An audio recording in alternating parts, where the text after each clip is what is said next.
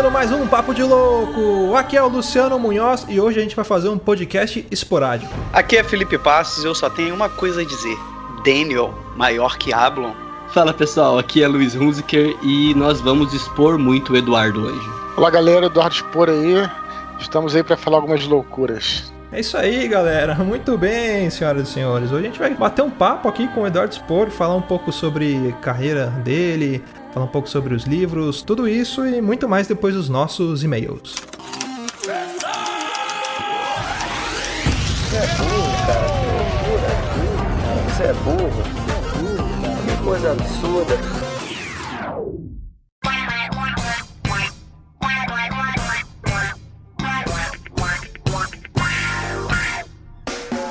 Para quem quiser acompanhar a gente, é só curtir a nossa fanpage lá no Facebook e no Twitter, arroba Papo de Louco, underline. Ah, não esqueça também de assinar o nosso feed no seu reprodutor de podcast. E para mandar críticas, sugestões, comentários sobre programas anteriores, manda um e-mail para contato@papodelouco.com. E se você quiser receber o nosso conteúdo na íntegra, é só acessar www.papodelouco.com.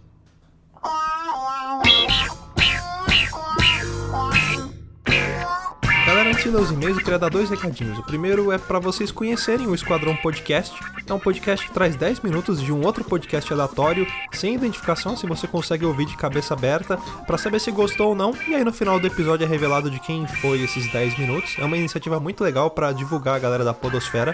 E o próximo recadinho é para você que costuma fazer compras no Submarino. Tem um banner no nosso site, lá no, no rodapé do site. Para quem quiser fazer compra e quiser ajudar o Papo de Louco, acessa por ali o site que você comprando vai ajudar a gente com uma comissão, beleza? Daí lá você pode comprar livros, pode comprar Blu-ray para quem costuma, jogos, várias coisas. Então, acessando lá o site do Submarino pelo Papo de Louco, você vai ajudar a gente com uma pequena comissão. Já que o Papo de Louco é distribuído de forma gratuita, então se você quiser ajudar, é só clicar lá no banner do Submarino.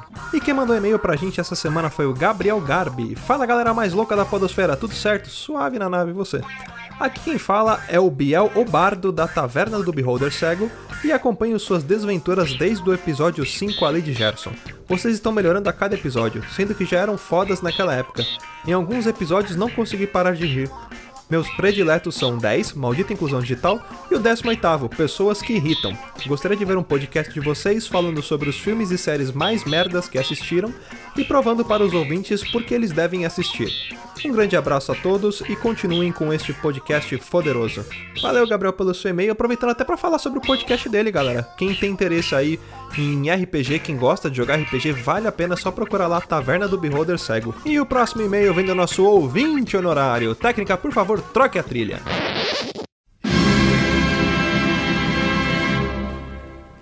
Salve loucos! Aqui quem fala é a Geo, ouvinte no horário do programa. Excelente cast. Cara, vou concordar com vocês, aniversário de criança é a melhor coisa do mundo. Você come pra caramba, bebe de graça e às vezes ainda consegue levar comida pra casa. Quem reclama de festa de criança não sabe o lado bom da vida. Grande abraço a todos, Ageu. É isso mesmo, Ageu. Festa de criança é a melhor coisa do mundo. Então é isso aí, galera. Esses foram os nossos e-mails. Vamos para o nosso programa com o Eduardo Sport, que tá show de bola. Espero que gostem e pau na máquina. É isso aí.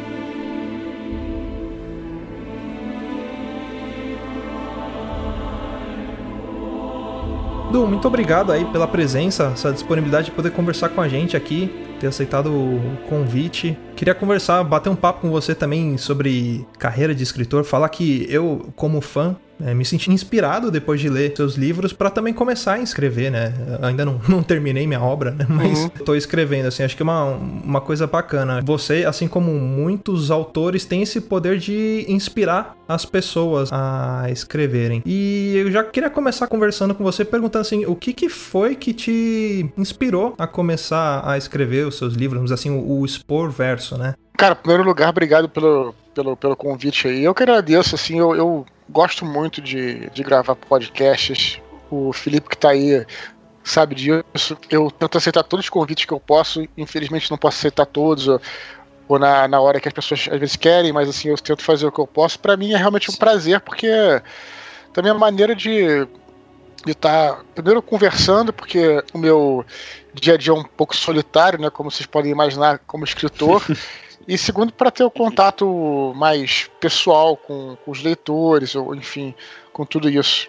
Então eu que agradeço, assim, para mim realmente é muito legal mesmo, assim. Tanto é que eu, eu aceito sempre que, que me chamam pros podcasts. Pô, cara, sobre sua pergunta, é, eu acho assim que o que, o que me inspirou a começar, não sei se a palavra certa inspirou, assim, mas é, é a vontade de contar histórias, né? Eu comecei a escrever por causa disso Uhum. eu não sei porquê, sempre tive vontade, assim, sempre gostei de contar histórias, desde que eu era criança, inventar histórias, né? Desde aquelas brincadeiras de polícia ladrão, aquilo tudo. É, eu já fazia assim, já inventava lá um universo na cabeça, sabe? Tipo, Fazer É, um é, enredo já. já fazia um enredo, claro, assim, eu não sei porquê, assim, exatamente por isso. Uma coisa Que- que de criança também, né? Porque menino tem muito essa história de brincar com bonequinho e você tem que criar ali umas histórias, porque não necessariamente, né? Lembra quando a gente era criança, a gente não criava histórias, por exemplo, você tava às vezes com comandos em ação, mas brincando de uma coisa completamente diferente, né? Era só o... É, até porque misturava os bonecos, né? Botava um boneco É, Wars exato. no meio, aí virava um outro Sim, sim. e Sim, tal. sim. Algo que se perdeu um pouco hoje, porque hoje a molecada já tem tudo entregue, eu acho, pronto, assim, né? Muito eletrônico, talvez. Acho que essa fase de brincar com boneco, assim, que a gente tinha Ah, muito. brinca, cara. Brinca, Ah, ainda. brinca. Se entregar, é brinca. Mas meu, meu irmão, por exemplo, quase não tem boneco já. Já passou dessa fase. É, a primeira coisa que eu lembro é isso, cara. Inclusive no colégio eu sempre. Nunca gostei muito assim de. Galera jogar futebol e tal, eu achava meio sem graça aquilo, assim, tipo, de jogar futebol, qual é a graça daquilo? Eu preferia fazer uma brincadeira desse polícia ladrão, de capa espada, uma coisa do tipo, que eu podia criar os enredos, né? Uhum. Então é uma coisa que tem- sempre teve comigo, não sei porquê, não sei de onde veio, talvez pelo fato do meu pai me levar muito ao cinema desde criança, então eu via lá os filmes todos de aventura, de ficção, talvez é, o interesse também vinha daí, eu não sei. E aí, à medida que eu fui Uhum. crescendo, eu fui querer contar essas histórias. Quis tentar escrever, desenhar história em quadrinho, não deu certo porque eu não desenhava muito bem. Aí depois, quando eu conheci a literatura em si, eu, poxa, que legal, vou tentar escrever, né? Claro que escrever um livro, uma e- e- eu já gostava de escrever, já gostava de escrever redações do colégio, por exemplo. Então é, eu comecei a arriscar é, redações maiores, é, contos é, em caderno mesmo, escrito à mão e tal. E aí, claro, fui, fui errando muito, né? E acabei que eu. Depois veio o RPG, né? O RPG em que eu conseguia colocar essas histórias é, mais regularmente e ter um feedback mais rápido e tal, e sempre, sempre escrevendo. Então acho que veio, veio um pouquinho daí, assim, essa, essa, essa minha história, né? E aí depois continuei escrevendo e escrevi vários livros ao longo da minha, da minha vida, muitos, essa é a maioria que eu não publiquei, né? Depois trabalhei como jornalista, que me ajudou bastante, e até que eu cheguei nesse meu primeiro livro, Batalha do Apocalipse, que acabou sendo publicado. Mais ou menos isso, assim, né? Uhum. Você falando da sua história aí, Eduardo, é, eu lembro muito de uma, uma entrevista, eu acho que eu vi sua. Não lembro se é uma entrevista, um Nerdcast, que você falava, tipo, uma dica pra qualquer leitor é escreva. Continue escrevendo, que quanto mais você escrever, mais você vai aprimorar, mais você vai melhorar. Vai exercitando a criatividade. É, perfeito. Uma pergunta, qual foi o primeiro livro, assim, que você leu que você falou, nossa, esse livro aqui é, é diferente, é algo que eu quero tentar fazer, quero tentar fazer igual. Olha, eu, eu gostava assim de ler no colégio, dependendo dos livros que me davam. Tinha alguns livros que eu, que eu gostei, outros que eu não gostei tanto, os mais clássicos eu não entendia muito bem. Mas, é, olha, eu- acho que eu, meu grande prazer da literatura veio quando eu comecei a ler os livros da, do Crônicas de Dragonlance, que é, do é, é um mundo de, de, de RPG, né, de D&D, e tinha lá os livros, os romances. E aí a gente acabou lendo, quando era criança ainda, a gente começou a ler pra gente poder entender como é que era o mundo em que a gente ia ambientar nossas histórias. Era o primeiro livro da série que eu li, pô, fiquei louco, maluco. Falei, pô, é, tava ali tudo que eu, que eu jogava na mesa, né? Os feitiços do mago eram iguais, iguaizinhos, assim, ao que a gente jogava tal. Então eu fiquei maluco por aquilo, assim, sabe? Fiquei louco. E aí, é, poxa, lia muito rápido, assim, os livros, sabe? Tipo, eu lia muito. Eu e meus amigos do colégio que jogavam comigo. E aí, acho que aquilo foi a primeira coisa, assim, que me deu, me deu um clique, assim, né? Tipo, eu já tinha tentado ler O Senhor dos Anéis antes. Na época, para mim, era muito difícil ler O Senhor dos Anéis, assim, já. É, não, é, eu não consegui ler. É, acabei lendo depois, só com 18 anos, que consegui chegar ao final. É, hoje eu gosto bastante, mas eu não tinha mesmo maturidade. Não é maturidade, veja bem. É um tipo É, eu diferente, né? De literatura. Não, eu acho que eu não tinha, eu não tinha assim a, a referência visual, sabe? Pra, Ah, entender o que, que eles estavam querendo dizer. Uhum. E o Crônicas de Dragonlance, não sei se era. Não é que era melhor explicado, não é isso. É, por ser mais simples, é, eu não sei, conseguia A preencher melhor associação os era mais fácil, né?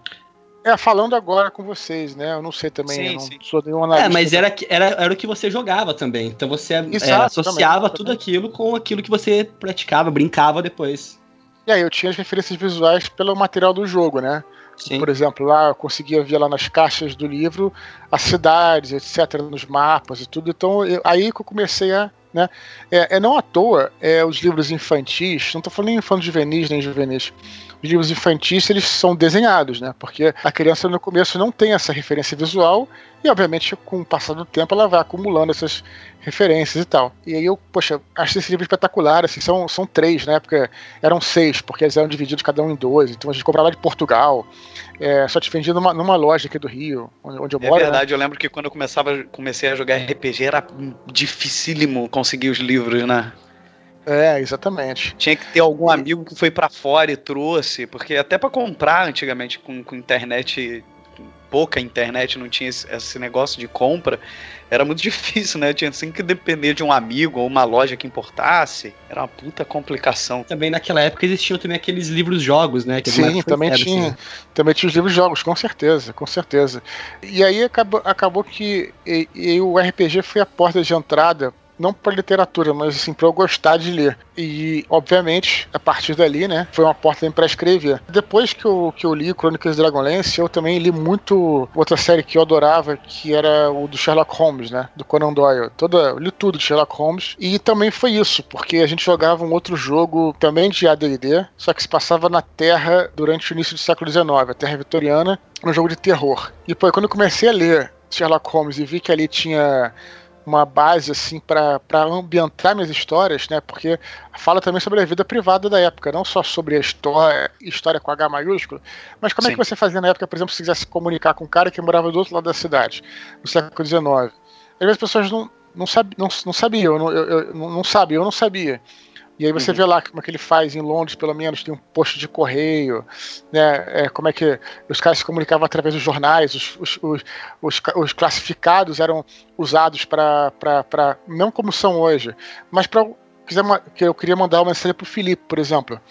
É, então eu, eu é, ia lá no posto do, do não sei o que, botava um classificado, e no dia seguinte o Felipe estava lá na casa dele lá em New Hampshire, e aí ela lá, reunião amanhã na confraria, esse fim de semana reunião na confraria dos gentlemen, não sei o que. Chá com biscoito. Exato, essas coisas. Essas coisas é, eram muito importantes pro jogo, né? Porque os personagens iam viver, vivenciar isso. E aí eu, é, enfim, aí comecei isso, aí depois literatura adulta, primeiro livro de literatura assim, claro, é, Dragonlance não, não, é, eu não, não chamaria nem de fanto juvenil, assim, eu acho que os jovens curtem, mas não é uma literatura menor, nem na- nada disso, nem, nem infanto juvenil, mas é, eu tinha aqui em casa um livro dos meus pais que eu sempre quis ler, chamado Shogun. Vocês já devem ter ouvido fa- falar uma centena de vezes, pelo menos no Nerdcast. sim. livro. Uhum. Já ouvi falar. E o livro é muito grande, cara. E aí eu falei, não, eu vou, eu vou, eu vou encarar, assim, tipo, eu vou encarar essa jornada, sabe? Eu vou entrar nesse oceano sem saber se eu vou terminar, né? Porque às vezes porque, por exemplo, do O Anéis eu tentei ler com 13, 14 anos eu não consegui. Eu comecei a navegar nesse mar e, sei lá, uma tempestade me derrubou. Depois eu fui ler, né, como eu falei. Então aí eu comecei a entrar na literatura adulta através desse livro, que é um livro que eu tenho até hoje muito carinho por ele. E aí esses foram os livros, assim, sei lá, posso pensar em mais alguns vários, né? Mas aí eu poxa, quero fazer alguma coisa, alguma coisa. Eu comecei com esses livros ter um amor também, não só pela história, mas pela, pela linguagem mesmo, né? Pela maneira como é que você escreve, pela prosa. E aí que eu falei, poxa, eu vou tentar fazer algumas coisas assim. E acho que foi, foi daí que começou, sabe? Sabe uma coisa que eu acho interessante, Eduardo? Eu tava conversando com a. Tem uma senhora que trabalha comigo que ela ela lê teus livros porque o filho dela começou a ler teus livros e uhum. ela pegou para ler. E essa semana eu comentei com ela. Eu falei assim, e eu vou, vou fazer uma entrevista, vou bater um papo com o Eduardo e tal. Ela mandou um beijo para você. Mas sabe o que é interessante? Ela falou assim: eu gosto muito dos livros dele. Só que tem um problema. Ela, ela só tinha lido a Batalha do Apocalipse. Aí ela comprou agora Os Filhos do Éden italiano. Uhum. Aí ela falou assim: Eu tô lendo, mas eu tenho um problema, porque eu comecei a ler o livro do Eduardo, e agora quando eu leio outros livros, eu acho eles meio bostas. porque, juro por Deus. Porque ela falou que ela gosta muito do jeito do teu livro, como uhum. aborda o tema da fantasia, e sendo em locais, vamos dizer, como na Batalha do Apocalipse e uhum. pra galera que mora aqui no Rio, que são locais que você passa, que você vê, que. Mundanos, né? Sabe? É exato. Então tem, eu acho que tem essa relação. E ela falou, eu gosto porque ele detalha, ela estava falando da parte da, do, do primeiro Filhos do Éden, da parte de Petrópolis e tal, da região Maneiro, cara. E uhum. eu achei muito interessante, assim, dela comentar, porque ela gosta de ler, ela lê normalmente que ela te acha muito detalhista com as coisas do teu livro e, assim, momentos que aquilo cabe. Assim, eu sabendo do teu histórico de, de RPG, eu sei que muito vem disso, porque você acaba uhum. mexendo em pontos que você começa a, a ativar a memória e, e, isso misturar um pouco com a imaginação. E, e, eu acho que isso torna um componente muito interessante pro conteúdo de fantasia, como eu tô dizendo. E a gente não tinha muito essa visão aqui, assim, a gente não tinha livros de fantasia que se passavam na nossa realidade daqui do Brasil. Eu acho isso muito interessante é. no teu livro, cara. Agradeço aí pela, Agradeço mais a, a senhora né, do, do, que a você, Sandra, porque você só foi Sandra, só o, é. o mensageiro dessa, dessa, dessa coisa. Cara, eu acho assim que agradeço, obviamente. Eu acho que Outras pessoas vão dizer, poderão dizer é, ao contrário, porque a questão do livro é uma coisa muito pessoal também, né? Eu fico muito feliz que ela tenha gostado, que ela goste do, do que eu escrevo, do meu estilo de escrita e tal. Mas isso também é uma coisa muito pessoal. Então, de repente, isso é, é, isso é uma coisa que eu falo muito. Às vezes, pessoas que não têm, não, não tem nada a ver com ela, pessoas que não têm o hábito de ler, Uhum. É, você vai encontrar um livro que você goste, mas o que acontece às vezes, cara, é que a pessoa lê um livro, acha chato, lê um outro livro, acha chato, lê um terceiro, quarto. Não é, é fácil, como dizer assim, é. você encontrar um livro que você. Primeiro, um livro bom. E, o, e definição de bom também é muito relativo. Então, é. é por isso que às vezes as pessoas que gostam de um autor, por exemplo, eu gosto de Stephen King. É obviamente que hoje em dia eu sou um cara eclético. Mas durante algum tempo, por exemplo, não vou nem dar o exemplo de Stephen King, do, do Conan Doyle, né, que é no caso li tudo. Eu não queria sair daquilo, porque aí realmente eu, eu lia um outro livro, ah, esse livro é chato. Depois eu falei que não era que. Eh, tem é livros. Você estava tão ligado no livro, né? No, no na, na, obra não, daquele tam... autor, né? Ah, e também tem o fato de você gostar. Então, é, o livro é uma coisa muito pessoal. Eu posso pegar um livro que eu, muita gente gosta e não gostar, e vice-versa. E também, além disso, tem momentos da vida que você tá também. Às vezes, pode ler um livro hoje, gostar, ler amanhã e não gostar tanto, ou vice-versa. Verdade. Então é, é, eu, eu o que eu faço hoje em dia é até assim, antigamente eu tinha um código de honra de chegar até o final de um livro, né? Hoje em dia eu abandono muito livro, não é, e, e não falo isso né, com vergonha, mas é porque o meu, o meu tempo na Terra é limitado, assim como de todos. Então, é, outros bons. É, e, e não, não, não, não abandono naquela, ah, esse livro é uma merda. Não é isso. É porque se eu não tô gostando, eu não vou forçar. Eu, vou, eu sei que vai ter um outro livro que eu vou, que eu vou gostar. E pode acontecer. É, aconteceu comigo recentemente. Eu peguei uma sequência de cinco livros e eu não estava gostando de nada. Putz, será que. Ah, eu fui ler uma outra coisa. Ah, gostei. Eu fui ler até uma coisa que não era ficção, era um livro de história, documental gostei, depois voltei para outro ficção, ah, esse aqui é bom. Então, às vezes não é que todos os livros sejam chatos, é que alguns é, não, não é nem que sejam chatos, não se encaixam naquilo que você gosta ou daquilo que você não gosta naquele momento. É importante falar isso porque também é, é importante a gente também saber, porque eu acho que isso faz parte de você ser um, um bom leitor, você compreender essas, essas limitações, essas coisas. De repente não curte o livro, é, deixa ele um pouco tempo guardado, daqui a um ano, daqui a dois anos voltou, continua achando chato, não vou ler mais esse livro, de repente, eu gosto de guardar tudo aqui, mas de repente o cara que não gosta, tenta passar por um sebo, coisa do tipo, mas é, não é que o livro seja às vezes ruim, mas é, é às vezes você não, você não tá conectado com, aquilo, entendeu? E, e é isso momento. aí acontece ou talvez nunca seja também. Enfim, é, é muito pessoal. A literatura é uma parada muito pessoal. Por isso, exatamente, que a conexão que eu acho que o leitor tem com o escritor, não é porque eu sou escritor nem nada, não, mas ela é maior do que de qualquer outro artista. Eu acho isso, tá, gente? Posso estar errado. Você, gostou, você curtiu muito um filme, e aí você lá, vê um ator lá que você gostou muito daquele filme. Ele passa a ser quase que um. Você vai, por exemplo, numa coletiva de imprensa com o cara, você se anima o cara quase que um avatar daquela, daquele sentimento que você teve, é, né? É, todavia, na literatura, a única conexão mesmo viva que você tem é o próprio autor. Então o autor está ali representando tudo aquilo que você leu, que você gostou, que tudo. Então, gente, não estou falando de mim nem nada, estou falando assim, o que é, em geral, o que eu até eu sinto por outros autores. Eu como leitor agora estou falando, né? Uhum. Então, por isso que eu acho que a conexão que o leitor tem com o escritor, ela para mim, ela é maior do que qualquer, qualquer outra ligação nesse sentido, né? Eu, eu acho, pelo menos, sabe? Porque o, o, até porque o autor também é responsável por tudo, né? Um ator, um ator, por exemplo, de um filme, talvez seja responsável por uma parte do filme e tal, etc. Mas o escritor é responsável por tudo aquilo, né? E, claro, juntamente com o leitor. Aí essa cumplicidade, né? E além assim da, das suas influências, é, os seus livros ele eles para você escrever demandaram bastante pesquisa, né? Como que foi esse processo de você buscar referências, buscar entender principalmente sobre cultura é, judaico-cristã, que é onde você pega bastante referência ali para falar sobre anjos e tudo mais. Como que foi esse processo? Eu achei interessante que outro dia eu tava vendo uma entrevista com o Cornell, que é um autor Bernardo Cornell que eu gosto muito, ele falou uma coisa que eu me identifiquei pra caramba com que ele perguntaram algo semelhante assim, para ele sobre pesquisa. Uhum. Ele falou assim que a pesquisa, é, eu faço pesquisa, lógico, tudo, mas ele falando, né? É, a pesquisa você faz é a vida inteira. Eu não acho que seja impossível um autor escrever sobre aquilo que ele nunca viu e aquilo que ele, que ele não gosta. Eu não acho que seja impossível, desculpa. Não acho que seja impossível. Mas você vai encontrar com muito mais frequência, como é o meu caso, como o caso de outros, o escritor escreveu sobre aquilo que ele, que ele gosta e que ele sempre Sim. pesquisou. Uhum. Então você tem uma pesquisa, existe a pesquisa, claro que existe, mas é uma coisa que você geralmente sempre leu. Né? Eu sempre gostei muito de história, de mitologia, de tudo isso. É... E o bom também da, da é assim, o bom da fantasia, você ainda tem assim, se você escrever um romance histórico, você já pode ter suas liberdades de mudar muita coisa. E a fantasia é excelente porque você pode ter liberdade total Sim. de mudar tudo, né?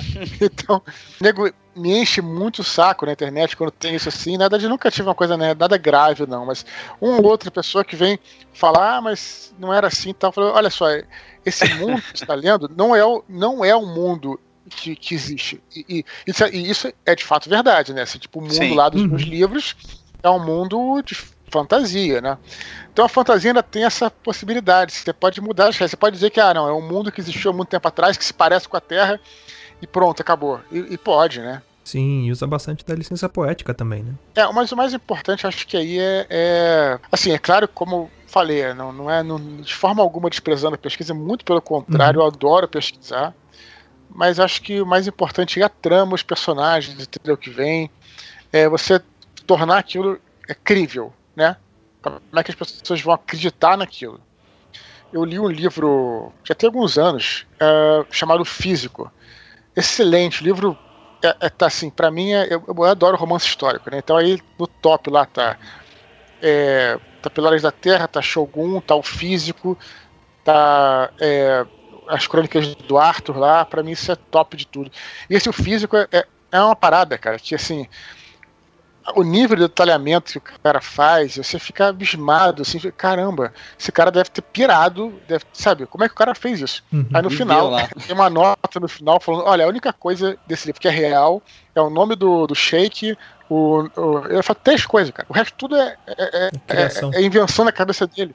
E tu fica, caralho, aquela história para mim é, é a história verdadeira, porque assim, é um troço que também existe essa coisa da memória emocional, né? Que você vai associar. Eu sei como é que faz lá o, uma, uma tem uma cena nesse, nesse livro físico que na Idade Média é, o rabino é, fazendo ritual para matar o para matar o boi, né? De maneira que o boi não sentisse dor e nada para eles poderem comer daquele daquela da coche, né? Daquela coisa dos judeus lá troço do detalhamento daquilo. Eu falei, caraca, que, sabe, é uma coisa incrível. O cara não, o cara provavelmente viu como é que é hoje em dia e adaptou para como seria na Idade Média e tal. Mas ele não fez pesquisa nenhuma, assim, nesse sentido de. E, e pô, pra mim aquilo era muito incrível. Então, pô, o livro funcionou. Pra mim é um dos top, top 10 de livro, entendeu? Então acho que é isso, Convenceu. a pesquisa tá aí pra, pra não ser não ser escrava. De, você não pode ser escravo também da, disso tudo. Mas ela vai te dando subsídios para você criar a tua trama, sabe? Agora, falando Sim. em pesquisa, eu posso te dizer que Anjos da Morte foi o que você mais gostou de pesquisar ou não? É. Deixa eu ver, eu não sei se. É, é eu acho que sim. Eu acho que pesquisar é sim. É pela cara. temática, porque o Anjos da Morte eu acho que pesquisar, tem muito sim. uma temática de algo sabe... que claramente você gosta, né, cara? Que é o, todo, tudo que aconteceu não, mas, da, da, mas, Segunda que, Guerra. Mas sabe, é, mas sabe que, que isso nem diria assim, porque em Batalha do Apocalipse também tem Roma Antiga, que eu gosto muito, tem Idade Sim. Média, é, não diria nesse ponto. Mas acho que o Anjo da Morte seja um pouco mais, não é nem pela essa pesquisa aí, necessariamente histórica, é porque soma também uma pesquisa pela cultura geral. Então eu diria que, por exemplo, é, as músicas fizeram toda a diferença, foi extremamente prazeroso pesquisar aquelas músicas, escutá-las e tentar encaixar aquilo na história de maneira. Sim. Por exemplo, então, nesse ponto, eu tinha muito mais material, né? Do que eu estivesse pesquisando sobre a Roma Antiga, por exemplo. Sim. Então aí que, que talvez o Anjo da Morte seja. seja eh, esteja um pouco acima nesse ponto. Mas. Eu gosto é, mas... muito de pesquisar né? Mas, mas também você já conhecia muita coisa da, da Segunda Guerra porque você já gostava, então acho que não foi nem uma pesquisa tão profunda assim, né? Porque muita coisa você já, já, já, já, lembrava, já sabia ali de cabeça, né? Eu no Longe da Morte eu, eu fiz também umas pesquisas é, no local, né? Foi bem, bem bacana. Realmente foi... Mas também fiz isso em Batalha do Apocalipse, né? E, é, no próprio. Na verdade, fiz isso até. Fiz até em. Até, até no próprio Paraíso Perdido também é, de certa forma. Mas é, no Batalha, por exemplo, tem lá Istambul, né, que é uma cidade que eu adoro, já visitei duas vezes. E tá tanto no Anjo da Morte quanto no Batalha do Apocalipse. E aí fiz as pesquisas todas lá também, enfim. Então, então tem isso. Mas é, é o Anjo da Morte acho que ganha por, essa, por esse caráter de pesquisa também, que vai além da história, né? Vai também para a cultura geral. Por exemplo, Anjo da Morte, eu comecei a ver uma série que é espetacular, assim, para mim, melhor série dramática de todos os tempos, que é Mad Men. Vocês já ouviram uhum. falar? Sim, sim. Eu comecei a, a, ver para pesquisar sobre os anos 60, 70. E, cara, e aí, pô, é, cara, continuei vendo a série e virou minha série, uma das séries que eu mais gosto, assim. Entendeu? Então aí foi prazer também de tudo aquilo que veio junto, né? Então eu, eu, eu, concordo, talvez seja isso sim, Felipe. Acho que você tem, tem razão. E, e Eduardo, é, você usa muito de investigação literária também no, nos seus livros? Que eu vi que você fez tá, um vídeo tá recentemente. Vídeos, hein? Oh, tá vendo meus vídeos. Tô, tô, tô, tô, tô inscrito. Se inscreva lá, Eduardo Expor no YouTube, por favor. Mas você tá utilizando. Não, vou, fiquem muito... tranquilos que eu não. Primeiro, fiquem tranquilos que eu não vou deixar de gravar o meu, meu podcast, não. É porque, o, é porque o YouTube, ele. O YouTube ele é. ele é. Eu consigo fazer aqui rápido e colocar no ar, né? O podcast é uma outra dinâmica, tem mais gente. Não, tal, e ele soma, ele soma com a mídia do podcast. Claro, soma, soma, soma, sem dúvida, sem dúvida. Mas você está falando de investigação literária, né? É, então, esse nome aí que eu, que eu, que eu inventei, eu acho, não sei se que é, é essa coisa de é, não só a história como também a prosa, né? Então, por exemplo, quando a gente tem lá uma, uma, uma um capítulo que eu não sei como é que eu vou descrever aquilo, então eu vou lá pego vários livros, que são livros que que tem mais ou menos que passam situações parecidas, eu leio para tentar entender como é que o autor é, resolveu aquilo. Então, isso que eu chamo de investigação literária. Então, assim, e, é uma coisa que eu gosto muitíssimo, porque eu sou, como eu falei nesse próprio vídeo aí que você citou, é, aí eu vou citar na verdade agora o Leonel, o Leonel Caldela, meu grande amigo e muito inteligente, ele falou isso uma vez, né, que você Ótimo. tem que amar a linguagem também para ser escritor. Né? Você tem que amar a história, beleza, mas como é que você vai contar aquela história? Então o escritor também tem que trabalhar a própria prosa, né? Eu acho que é o que mais evolui no escritor. Que, assim, se o cara também se dispuser a né, a, a, estudar, ah, obviamente. Você sente uma diferença do Eduardo do Batalha do Apocalipse pro de hoje, assim, nessa evolução dessa prosa sua de pesquisa e tudo mais? Eu acho que só, assim, é, o veredito só o leitor pode, pode, dar. O que eu posso dizer é que eu, eu, eu tento melhorar, né? Eu tento.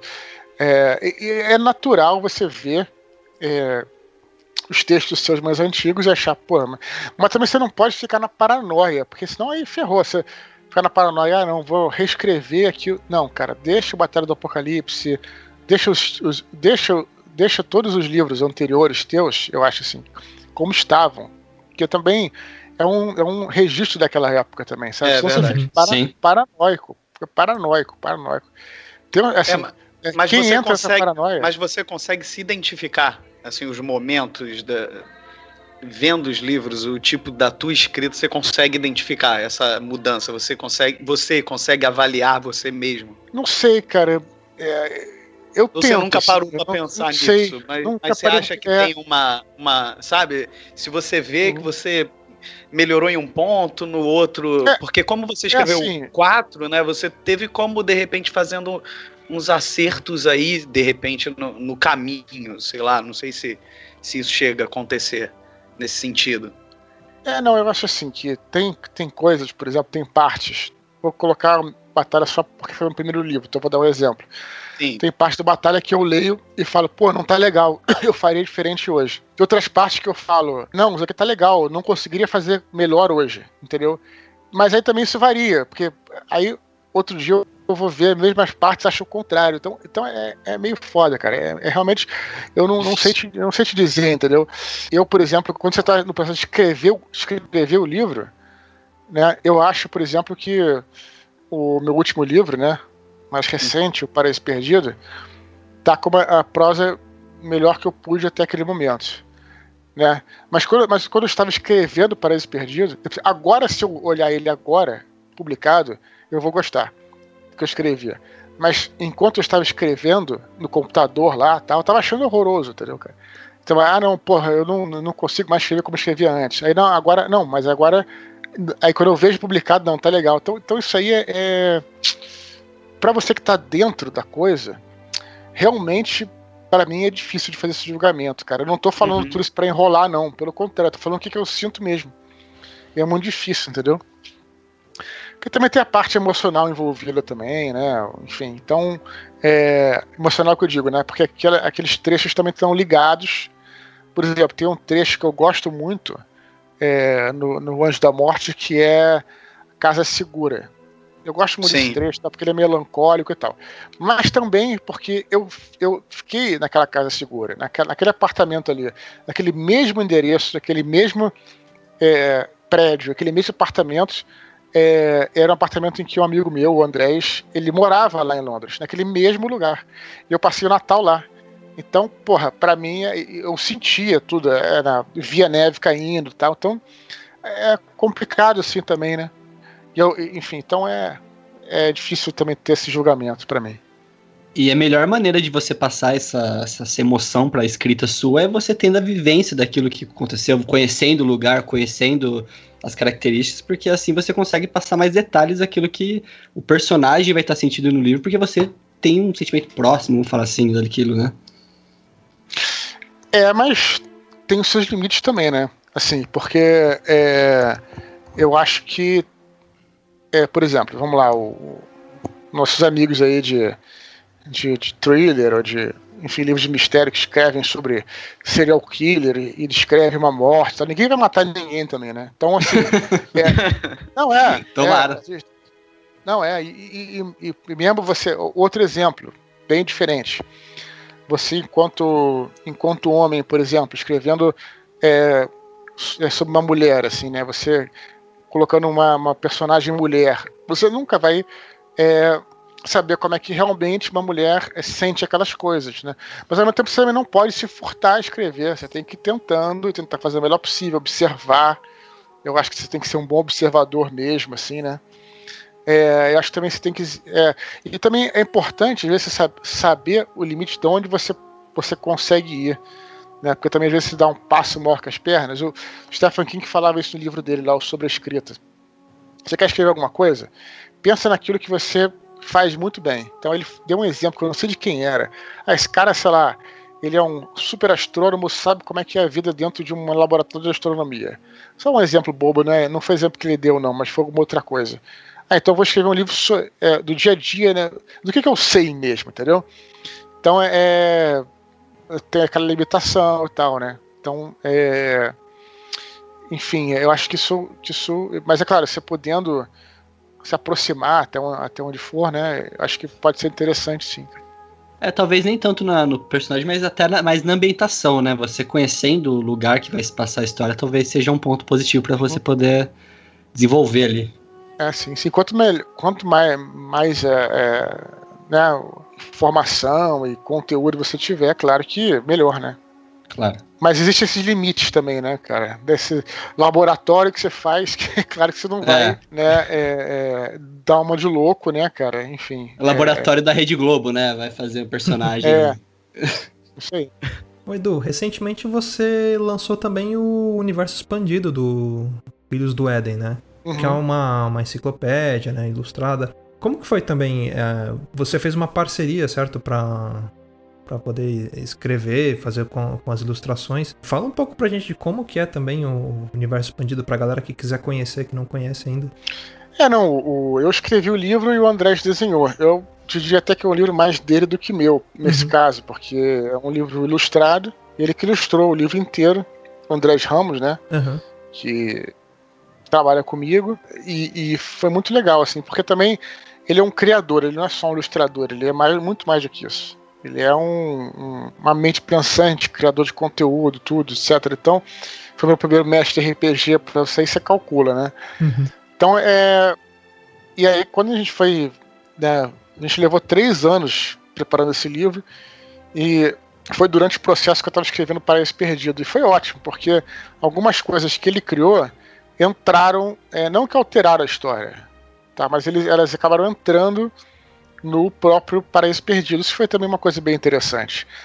Então, por exemplo, tinha uma. Sem dar nenhum spoiler, lá tem uma cena em que o Ablon, do Paraíso Perdido, enfrentaria é, uns outros anjos, né? Os outros querubins.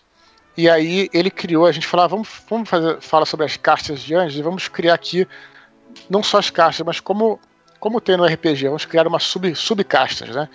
Então no querubim, por exemplo, tem os querubins legionários, tem lá os, os guardiões, que são os caras mais gigantes, assim, e tem uns que são os shedus, né, que são é, uma espécie de, de leão, né, o leão alado tal, uhum. que seriam mais animalescos, são anjos também. E aí acabei transformando esses, esses querubins, colocando esses shedus, transformando ele em, em, nessas criaturas que estavam uhum. no o Andrés me ajudou a criar isso tal. Então foi muito muito interessante, muito bacana e se veio acrescentar, né? E aí a gente lançou esse livro no final do ano passado, em novembro, e incluímos também um, no próprio livro um, capítulo sobre RPG, de RPG. Então quem quiser jogar no, no universo do, dos anjos, tendo esse livro vai poder jogar RPG, no, vai ser é bem legal assim. Eu já joguei algum, alguns jogos. Tem uma galera que está jogando online aí no, no no, Casa Velha, que é um. O, quando você joga o jogo, você é tipo Deus, né? Porque você criou tudo, é. né? Você, você, é o Deus. É, não, eu acho que todo mestre de jogo, né? Você quer ali, a tua, a tua, a tua função como mestre do jogo é você divertir as pessoas. É. é. Não é você governar o destino delas, né? Muito pelo contrário. É o contrário. Você tem que, ela tem que governar o destino delas e você tem que se adaptar àquilo. É o contrário um pouco disso, né? Então, é, os bons mestres, acho eu, que entenderam isso. Você tá ali para fazer as pessoas se divertirem. Que eu acho que é um pouco a função também do, do próprio escritor, né? Há É. aqueles que vão discordar, que vão- tem gente que.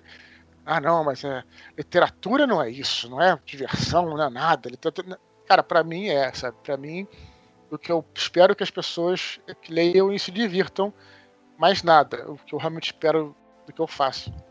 E o, o RPG é a mesma coisa. Você, como mestre, tá ali para que as pessoas, né, diverti-las, acho eu. E, e o Eduardo, pelo que eu vi também, parece ter um guia de fanfiction também nesse universo expandido, né? Também, cara, esqueci de falar. Que é uma, que é É. uma coisa maneira. E eu vou te falar que uma das partes que eu mais gostei de escrever, sabe qual foi? É, esse guia de fanfiction, eu falo lá como é que você escreve as fanfictions e tal. E aí tem acho que as três ou quatro páginas com pequenas sugestões de história. Em que eu proponho. Ah, é. eu dou um- dou um- eu faço um gancho para uma história. E, aí a pessoa, e fala, você pode usar esse gancho aí pra escrever o teu conto, cara, vai fundo e tal. E as pessoas têm usado também pra gancho de aventura de RPG. E foi muito legal, cara, fazer isso, porque eu botei assim um, um documento imenso do Word e fui lá, é, enfim, que é uma história, pá, outra, sabe? Foi, claro que é um parágrafo, obviamente, né? Uhum. Mas assim, é, foi, foi bacana esse exercício de criar. Né? E eu, do- enfim, sugiro várias, várias ideias pra galera aí que quer escrever. Eu posso então criar uma fanfiction então com o Faustão no Deve. universo dos livros? Deve, deve. Ah, tá. Não, Deve. entendi. Faustão e Gugu, uma disputa celestial. Não sei. Pode criar, com O, o. Gugu é o anjo, né? com certeza. Não, já tem até fanfic erótica aí do. do... Ah, Mas não essa tem. deve ter sido uma das primeiras. É, não, tem de tudo, e etc. Tem de tudo, cara. Tem, pior que tem. O que é legal, né, Fora- na verdade. fora o eu acho barato. Eu acho, eu acho bacana. Ô, Dudu, há, há um tempo atrás eu lembro que alguém, eu não, não lembro quem foi, eu acho que foi um fã teu. Ele fez uma brincadeirinha como se a Netflix tivesse. Não foi, não foi há um tempo atrás? Não sei quanto tempo atrás foi sim, isso. sim, Como foi. se foi. Primeiro de abril, não foi uma coisa assim? né, pra- Aham. Aí, aí, puxando pra esse lado, cara, vo- você, eu, eu já fiz essa pergunta há muito tempo atrás e vou fazer hoje. Você já recebeu alguma proposta para fazer alguma coisa com, com, com esse universo fora da, em outra mídia? A- a- hoje em dia, ou algo que você de repente falou, não, vou esperar mais um pouco? Ou tem vontade de que ele vá para algum outro tipo de mídia? Na época você fez essa pergunta, você fala muito em filme, cinema, né? É e eu não, não acreditava muito, assim, nunca acreditei muito nisso. É, de verdade, assim, não é, não é. Por que eu nunca acreditei muito? Porque, assim, eu acho que uma coisa é. Pra ir pro cinema, cara, tem que ser um lance muito bem feito, entendeu, cara? É. Não é momento, assim, não é. Acho que nem hoje é o momento disso. é. Uhum. Acho que as coisas têm que começar gradual, eu acho. Sim. Mas aí nesse meio tempo, é, você falou de uns, fala uns dois anos e tal, assim, né? Hum. É, é, as coisas mudaram muito. E eu acho que e você está vendo um, um. está vendo aí, a pessoa já fala isso, né? Era de ouro das séries, né? Já se fala isso. É hoje em verdade. dia. E é, engraçado você ter consciência que você vive a era de ouro, né? engraçado. geralmente, geralmente, pessoas, né, isso é uma classificação. Tira depois que é, passa. Posto, mano, depois. mas de fato é, de fato é, assim. é, eu não tenho a menor dúvida, eu sinto isso. Eu quase não vou mais ao cinema hoje. É, nada contra, mas eu acho assim um divertimento que no Brasil tá, é, tá caríssimo. Nem é uma coisa mais para classe média, sabe? Se você for levar em consideração. É porque eu, eu, eu, eu, eu vou e pago o que tem que pagar, assim, né? Eu não, não, vou, assim, não- eu não. Eu não invento carteira, não faço carteira de estudante, eu vou e pago. Se tiver que pagar inteira, eu pago inteira. Aham. E pra mim é caro, cara, sabe? Então, às vezes o filme nem é tão bom, ia ter muito. E o cinema hoje, ele tá. É, Ele te faz pagar caro, né? Porque eu fui ver é, Mulher Maravilha ontem, cara, e eu não achei nenhuma sessão sem ser 3D, cara. Não, falar cinema- nisso. Sem falar Ou seja, nisso. você é obrigado a ir assistir 3D, cara. É. Por mais que você não queira. A menos que você procure em outro lugar. Mas como foi aquela coisa de tipo. Liguei pra minha esposa e falei, ah, vamos pro cinema, vamos. Comprei pela internet, sabe? Aquela coisa rápida. Você não acha, cara. Então, a- a- e uma coisa pra aumentar o preço, né? Basicamente isso. Não, basicamente é isso. É aquele 3D naquelas, né? Os caras distorcem a imagem e te dão um óculos só pra arrumar a imagem, porque também você não vê Sim, sim. muita diferença. Não, e, exato. Eu, eu já não gosto de 3D porque eu fico meio tonto, assim, eu tenho um problema de. Eu não tenho problema de vista, não, mas, por exemplo, são aqueles caras que se eu ligo no carro começa a ficar enjoado. Não sei por que, que essa babaquice que eu tenho, mas enfim, é coisa do meu organismo. E aí o 3D é a mesma coisa, eu fico enjoado, então não, já, já corta metade do filme pra ir aí. Então, Hum. assim, mas o lance do cinema, assim, ele, ele tem a obrigação hoje em dia de agradar a todo mundo. Antigamente é, tinha filmes que você podia fazer e era mais para um tipo de público. Tudo bem, o cara faturava lá os seus milhões de dólares e tal. Hoje em dia, todo filme, filme de grande circuito, logicamente, tem a obrigação de ser um mega blockbuster. Mas para isso, obviamente, você é, precisa de. é, você não vai conseguir agradar a todos, né? Uhum. Então você tem que inventar uma história, tem ah, um bichinho que pula e tal. Então o cinema tem, tem esse problema. E a série, ela tá na contramão. A série ela tá mirando mesmo um público que vai gostar daquilo. É, Uhum. o fã, Um né? nicho, do- né? do- O nicho é. É claro que existem nichos imensos. E a série dá certo. Existem nichos menores. Aí a produção é menor, entendeu? Então, a série ela tá funcionando por isso. Porque a série é um pouco do que, que era o cinema antes, né? né? O cinema anteriormente, você tinha, na nossa época, você tinha um filme mais pra, sei lá, pra, pra adolescente, ou mais, entendeu? Você tinha, hoje em dia não, hoje em dia tem que ser um filme que todo mundo, Que que a vovó, todos os a públicos. né? titia, que tudo, e aí acaba não agradando ninguém. Uhum. Então a série tá se tornando, né, com, e com a chegada da Netflix e tudo, então. Então eu, eu, eu tenho vontade de, de pleitear isso, cara, no futuro. Não É, seria, eu- seria mais interessante pra sua obra, o que você sente. é não, não, é, sem dúvida, e não é, uma adaptação das obras, mas Uhum. sim uma história no, no universo. Isso eu tenho Sim. muita vontade de fazer. É uma coisa que não tem nenhuma proposta, não tem nada, mas é uma coisa que eu tenho vontade de tirar, sei lá, um ano inteiro para preparar um material, preparar, não sei, talvez nem Uhum. Começar a um ano. distribuir, né? Uhum. É, preparar um, digamos assim, um, um piloto, né? Claro que Sim, depois vai. Vai- algo. Sim, não, só tô falando de roteiro, né? Obviamente. E Isso. aí, é, tentar procurar isso. Eu tenho muita vontade de fazer isso. Espero que eu consiga fazer isso. Não vou dizer em breve, porque as pessoas vão achar que é para amanhã, mas é uma coisa com calma.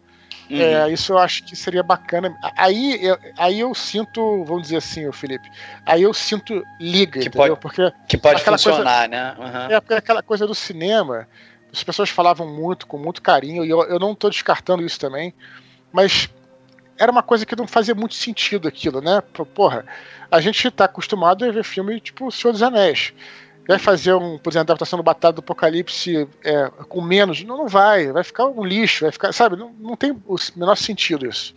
Uhum. Mas aí você a série, por exemplo, você pode começar com uma coisa até mais intimista, com um orçamento muito mais baixo e que fique legal, mas que não precisa Sim. ser necessariamente aquela história, né?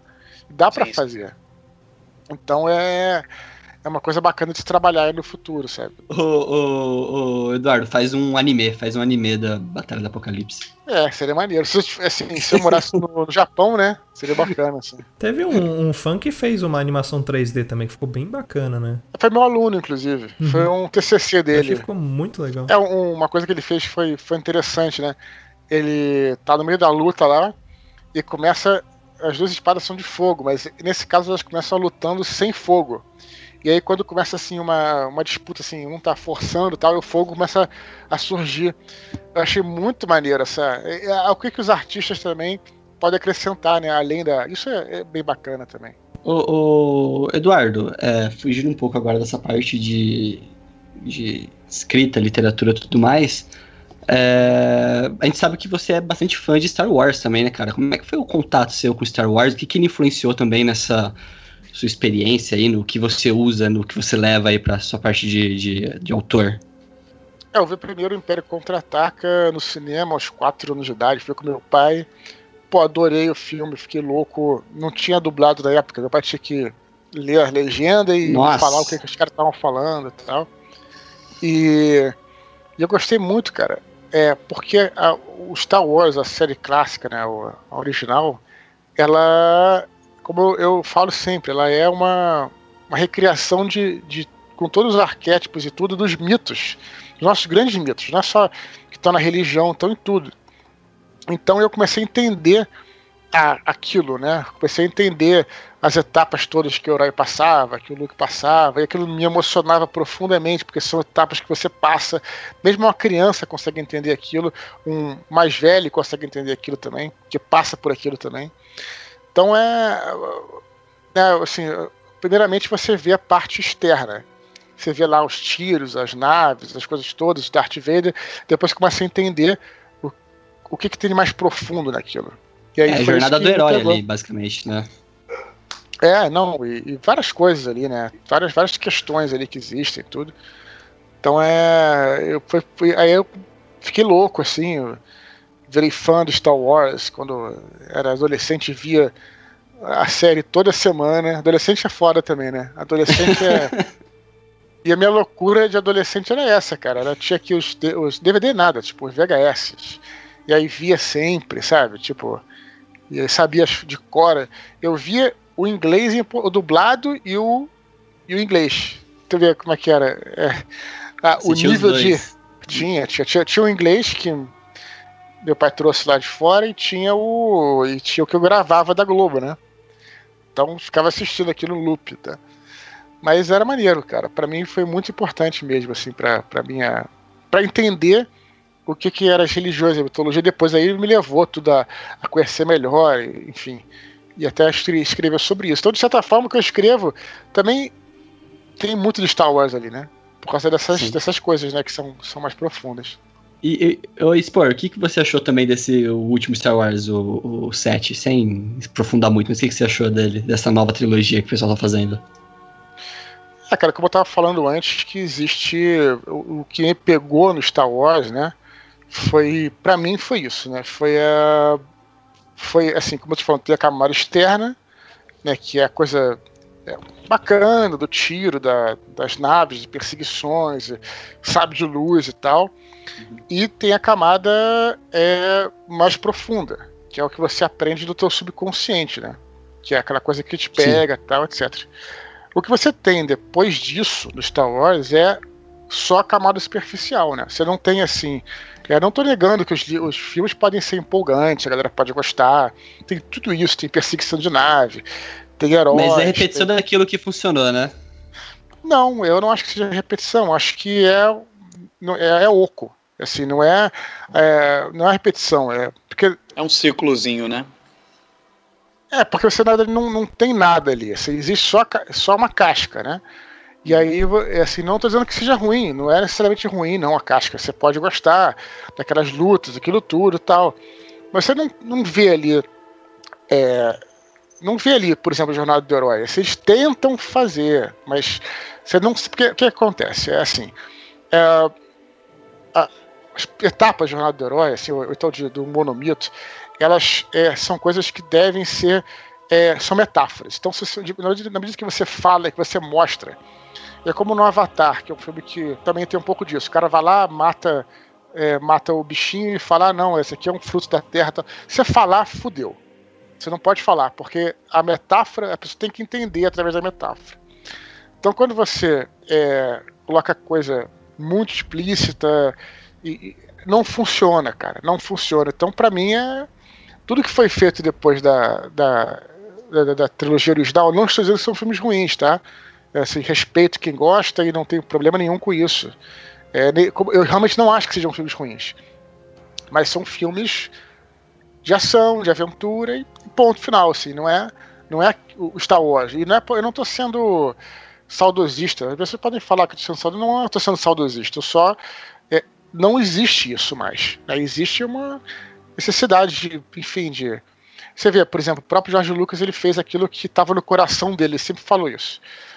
Depois uhum. virou ao contrário. Virou as necessidades do público que ditam o que entra nas histórias e tudo. Então, aí, realmente, é, eu, eu, eu, é, é um filme como qualquer outro para mim, sabe? Para mim, uhum. o, o, Star Wars é, é isso, é o que funciona, sabe? É, são as etapas que você não precisa falar, tá ali. A luta da, da máquina contra o sistema, entendeu? Contra a versão humanidade. Aquilo ali uhum. tá, tá muito. Essas coisas que você tem no Star Wars que você não tem mais hoje em dia, sabe? O que não vejo problema, não. Eu acho que. Né, É só que é meio desassociado pra você, né? São duas coisas diferentes, né? totalmente diferentes. Totalmente diferentes. Não, não é, a acho que pegada nada. é bem diferente mesmo. Não acho que nada hoje em dia é Star Wars, assim, pra mim, né? Tem o Uhum. nome Star Wars, mas eu não acho que seja Star Wars. Porque o Star Wars que eu aprendi a gostar foi isso. Né? Que tinha essas. Tinha essa, essas metáforas todas por trás e tudo, né? Não é isso. E não é pra brigar com ninguém que gosta, não. São bons filmes, inclusive. Não acho que sejam filmes ruins, não. Pra aparecer, né? Não acho que sejam filmes ruins, não, entendeu? Mas assim, não, não, pra mim não, não Outra funciona. linha. É, eu acho, sei lá. Mas é uma opinião muito pessoal, né? Sim. Tem que Vocês tem concordam discordam então. não? Vocês gostam, né? Não, eu gosto dos novos filmes, cara. Gostei. Eu, eu gostei, mas eu, eu entendi o que você quis dizer e realmente faz um pouco de sentido, que é, a pegada é meio diferente mesmo. Sim, sim. É, eu também. Eu, pre- eu prefiro mais os mais antigos. Apesar de gostar dos novos também. É, os mais novos funcionam bem como entretenimento, mas eu acho que não funcionam bem dentro do, do como o Eduardo falou, do universo ali. Não, não é nada que, que traz profundidade, que agrega muita coisa ali na, na, na- naquilo que a gente via na trilogia clássica, né? É, a Não, dinâmica nem é é obrigado. Aí, aí mordendo e soprando. Nem é obrigado ter profundidade. Ninguém é Sim. obrigado. Não é obrigado. Né? Eu posso também É a proposta do filme. profundidade nenhuma. Mas o que eu tô dizendo, pra mim, né? O Star Wars é aquilo, que- é, é, essa, é isso que eu aprendi, né? A gostar.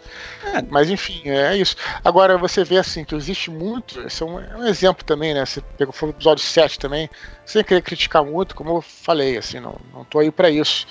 Mas é, é o que existe hoje em dia é uma exigência do mercado por cenas, por exemplo. Ah, você, nós vamos fazer um novo filme, beleza. O que, que precisa ter?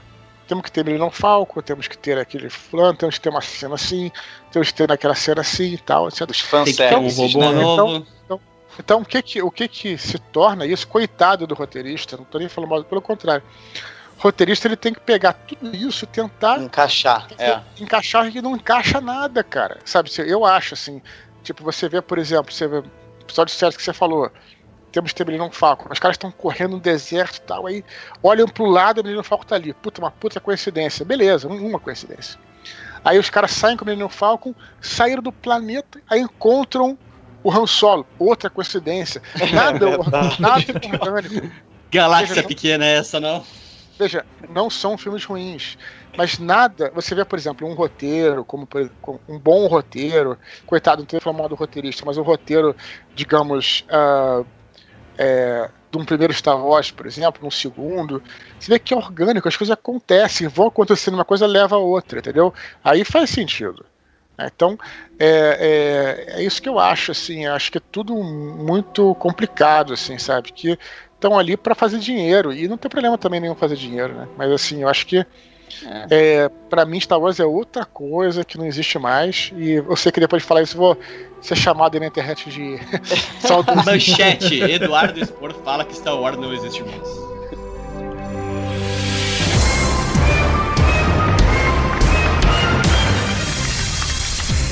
É, vamos então agora para o nosso quadro de perguntas e respostas com o Eduardo Spor. E quem vai perguntar para ele é o Luiz Hunziker. O, o Eduardo Spor, ele que veio da caravana do Rio de Janeiro, vai ter perguntas que vão ser feitas pelo Luiz, o garoto de Bauru, e ele vai ter que responder. Então vamos lá para a primeira pergunta. Umas perguntas aqui que acho que são muito importantes, Eduardo, a gente saber sua opinião sobre elas, porque elas têm uma influência total na, na- na- no andamento da humanidade e do nosso podcast também. Acabou que isso é um novo, até um novo, uma nova atração do nosso podcast que tá começando com o Eduardo, né? É, é, pode começar, Eduardo? Pode, claro. Você está certo disso? Você tá preparado? Eu Vamos já lá. nasci preparado, né? Sim. Primeira pergunta, Eduardo. É, biscoito ou bolacha? Biscoito, né? Carioca, né, pô? Porra, obrigado, Eduardo. Eu fico sozinho aqui. 50-50 hoje. É verdade. Aqui no, no Rio, bolacha tapa na cara, meu. É. Exato. Teve um dia que a gente tava gravando, ainda um, um amigo nosso cometeu uma heresia. Ele falou bolacha Globo. Acho que foi Pô, pra, pra encher, nosso, o, sa- né? é, foi pra encher o saco do, do Felipe. Vamos então para a próxima pergunta. Ô, Eduardo, você acredita na Terra plana? É, é, olha, eu vou te falar, tem gente que acredita, que acredita nessa parada, cara. E, e... Você vê, por exemplo, a- olha, é, você vê que isso aí é uma coisa que é impressionante, como é que. é, São coisas que tem que existir no mundo, cara. Que, é assim, senão o mundo seria muito mais triste, cara. É É, verdade. Tebilu. A galera, a galera da Tebilu são eles que pregam essa parada, cara. E falam que não, que é tudo uma coisa de ilusão de ótica e tal. E, e eu acho que isso aí é. Levando, levando agora pro lado sério, né? Você vê até uma idiotice dessa. É, existem pessoas que acreditam nisso, né, cara? Então é, é- isso que é o complicado da humanidade, cara. Tem sempre Sim, eu- alguém que vai falar uma Tem. coisa e, pela- e se você. E ele vai Eu não, acreditar. queria, eu não queria revelar, não, mas o, o Luiz tá infiltrado aí no, grupo de terraplanistas pra, pra contar pra gente as histórias de lá. Sério, cara? Sério, É, Rafael? Temos um É, espião Eu lá. sou um agente secreto, eu sou um agente secreto Mas dos o grupos que é- de terraplanista. é pela internet ou que de. Grupos de Facebook, Facebook? De, de um monte de coisas. Ah, Ah, infiltrado então lá. não, não, não. Eu quero que você vá lá no, em Goiás lá encontrar com os caras. Aí sim. Não, quando tiver o próximo encontro dos terraplanistas. Sabia que a gente é chamado de glo é, globoloides por eles, cara? Globoloid é um nome muito escroto. É, nós que acreditamos na Terra Redonda somos globoloides. É, mas isso é um troço que, que tu vê que é, isso realmente é, é algo inacreditável. Mas é- é, você vê como é que é possível as pessoas, se tem uma, uma Vai ter sempre algum idiota que vai acreditar. Então é. é- E ele espalha pra outro e vai aumentando. Terceira pergunta para Eduardo Spor. É, Eduardo, você prefere Bauru ou misto? Cara, eu nem lembro como é que é o Bauru. Não lembro, cara. Ai, ai. Como é que é o Bauru mesmo? Bauru é rosbife, queijo e tomate. Olha, eu prefiro mais o queijo quente. Ah, um bom queijo. É um bom queijo quente. Eu, é, eu, eu, eu curto mais. eu fico levemente decepcionado com isso. É porque ele é de em Bauru. Quarta pergunta. Ô, ô, ô, Eduardo, é, é, que, que você fala assim do seu dia a dia, cara, da- da- das, das coisas que você faz, você fala, puta, isso que eu faço aqui é coisa de maluco, é coisa de, de, de, de maluquice que eu faço aqui, cara. Coisa que você fala, puta, isso, isso aqui tá fora do comum, é coisa de louco que eu faço. Fora do comum em termos de coisa boa ou porque eu sou louco mesmo? Não entendi. Mas. É, coisa tipo assim, pô, tá, só eu faço isso daqui, ou, nossa, que- quem é o louco que vai fazer a mesma coisa que eu Uma aqui? mania, alguma coisa que você tenha que, que você acha meio coisa de doido. Exato. Deixa eu ver, mania, cara. Deixa eu pensar são as minhas manias, deixa eu ver. Ah, eu devo ter algumas, só tem que pensar aqui. Tipo eu, que quando tomo banho lavo primeiro o meu peito esquerdo. Não sei por que isso. É muito específico É isso. específico, mas é sempre assim. Não, cara, olha só, tem uma loucura de banho também, ó. Eu, ultimamente, não tenho mais usado shampoo. Sem sacanagem. Porque, ó, É? meu cabelo. É, vou te falar, meu cabelo, ele é curtinho, né? E shampoo tá caro pra caralho. Então o que, que eu comecei a fazer? comecei a, sem sacanagem, comecei a usar, comecei a limpar o cabelo com sabonete, cara. E não tem diferença nenhuma. Não caiu o cabelo, ficou oleoso, não fez nada. Sei, Eu não- também não- lavo Felipe. sabonete. Nunca fez Eu- cara, diferença. Não, não, não sou, eh, não sou sujo, não é isso. Mas, cara, às vezes tu não precisa pagar 10 contos, 15 contos num, num, num shampoo, cara. Mete o sabonete ali. Claro, tem cabelo maior, beleza, né? Mas meu cabelo é, puta, sabe? Então, o Felipe é, também não usa shampoo. eu me libertei, eu me libertei disso, cara. Não, às vezes eu pego o shampoo da minha esposa só pra sentir a sensação de usar shampoo. Mas nada além disso. Massagem, né? Massagem. Passa É, na é. sobrancelha, Só né? pra fazer espuma. A minha franja começa aqui no meio da cabeça. E sabe o que, sabe o que, você também, não- sabe que você também não precisa? Eu te diria que 80% das roupas não precisam ser passadas. Sem sacanagem. Ó, Ih, cara, camiseta, mas eu faço isso, hein, cara. camiseta eu não passo. Ah, calça jeans eu não passo. Bermuda eu não passo. Meia, tá de sacanagem. né? Não, meia não. Tem, passa, tem gente que passa meia? Cueca. Não. Sabe? É claro, e você vai precisar passar uma camisa social e tal. Mas é, às vezes a galera mais da outra geração, né, mais velha, fica, não, tem que ter passadeira. Cara, calma. É, tem, tem um macetinho. Uma calça macetinho. social, tudo bem. Calça, é, pô, tem que ter. é. Mas tem um macetinho que eu também faço, Eduardo. Sabe esses, esses esguichinhos de borrifar água, sabe? Que o pessoal Ah, antigamente sei. botava amaciante pra passar roupa. Eu faço isso, eu boto com água e amaciante. Por exemplo, se eu vou sair com uma blusa e ela tá um pouco amarrotada, eu boto ela no cabide, borrifo nela pra ela ficar úmida e ela meio que estica ali com o pezinho dela retinha e fica bom. Não fica passadinha zerada, mas também não fica, né, aquela Mas que parece que saiu da boca do boi. Mas, mas, cara, mas camiseta tipo Hering no corpo, cara. Você Ela coloca 15 minutos depois ela tá inteira, tá normal, cara. né? Sério, Ela vai eu pro- acho. Ó, papo de dono de casa, né? Mudou o podcast, né? Amaciante, borrifador. Papo de doméstico. Próxima pergunta valendo um milhão de barras de sabão que valem mais do que dinheiro. Ô, Eduardo, você acredita no ET Bilu? Acho que você já Olha- respondeu, né? É. Olha, eu acho que. Acho que já. Eu não acredito, ele deve ser muito mentiroso, cara. Não acredito nele, não. E no Ashtacheran? Um passinho pra trás. É, não, o. é Claro, a Xaxeira sim. Porque se o, se o Tucano falou, tá falado. Ah, Ashtacheran, Tá certo. Trashturunkra, todos esses aí cê- são reais, né? Bem, vamos então para a nossa última pergunta. Aí vem ela. E e uma última pergunta, Eduardo. Qual entrevista que foi a melhor? A do Papo de Louco ou a do Jô Soares? Papo de- É diferente, né? Assim, eu acho que Silêncio? é diferente. É, É, Pô, claro quase, que- quase o mesmo público. é claro.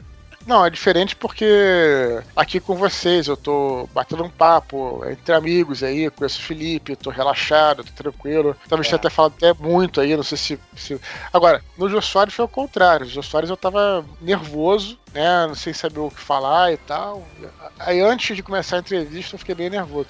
Aí depois que começou a entrevista, e aí eu parei de pensar muito e falei lá um monte de besteira. Mas é assim, meio travado, assim, né? Então é bem diferente, né? Um tava meio nervoso e que eu tô tranquilo.